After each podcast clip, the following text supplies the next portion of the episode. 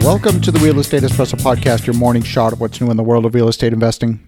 I'm your host, Victor Menasce. If you're loving what you're hearing on the show, go out and tell two friends today. Show them how easy it is to subscribe to the show. The Real Estate Espresso Podcast is available on more than 20 different platforms, and wherever you listen to podcasts, you're sure to find the Real Estate Espresso Podcast. Well, today's show is not about real estate. We're talking about taking action to protect your family's food supply. I remember watching the news on television in the 1970s as a teenager, seeing the two hour long lines as people waited patiently in line to get a loaf of bread at the bakery in Moscow. The notion of food shortages in the US, Canada, or Western Europe seemed unimaginable. Well, last week I waited in line for 40 minutes to get into the grocery store. Once inside, some shelves were fully stocked and others were 90 to 100% empty. We've been hearing about supply chain disruptions all over the world for components, for manufacturing, and now for finished products. It stands to reason that the food supply would be similarly impacted. Whether the cause is labor shortage, transportation disruptions, or problems with logistics, supply chain disruptions are happening now in the path to your dinner table. The United States relies upon 3 million migrant workers each year to work in agriculture. They come largely from Latin America. Western Europe relies on migrant workers to work in their fields, largely from Eastern Europe. Border restrictions are already creating workforce shortages in a number of sectors of the agricultural industry. We have millions of unemployed, but the question is are these people going to choose working in the fields versus sitting at home collecting an unemployment benefits check? In a world of travel restrictions and closed borders, I'm not seeing migrant workers materializing. China exports millions of bees each year all over the world to help resupply the declining bee population, which are key to pollinating many crops. In the absence of bees, the only solution is for humans to hand pollinate the flowers with a cotton swab. I'm not seeing those millions of people, Q tips in hand, making their way out into the fields. Vietnam is one of the top three producers of rice in the world. They put an export ban on rice. The United States no longer has a grain reserve. Germany normally invites about 300,000 migrant workers into their fields.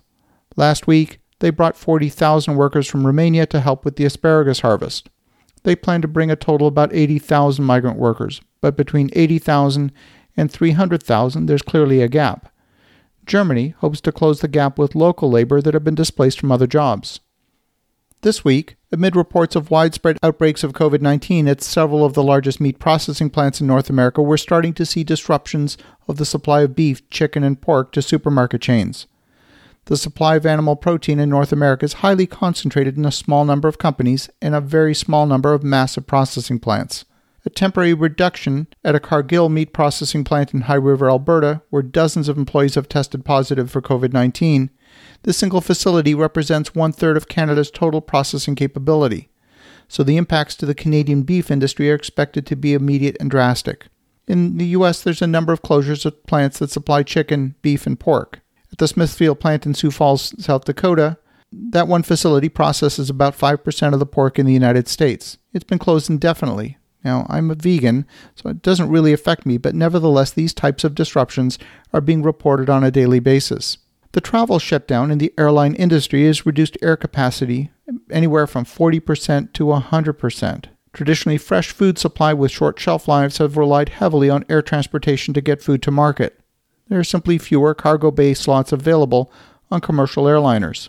My recommendation for listeners of this show is that you make a concerted effort to ensure security of your family's food supply. I'm increasing my household supply of critical items from 60 to 90 days. And even that's not likely going to be enough. We're also planting a much more extensive garden this year than we have in the past. Every year we plant about 10 tomato plants, zucchini, cucumbers, peas, basil, oregano, and so on. And this year we're going to be more than doubling the size of our garden. I don't expect even that to be enough. I realize there's been a bucket load of jarring news over the past several weeks. And I'm not here to spread negativity, far from it. I believe that armed with good information, you can make good decisions. Better to have a few extra cans of tomatoes and beans and not need them, rather than need them and not have them. As you think about that, have an awesome rest of your day. Go make some great things happen. We'll talk to you again tomorrow.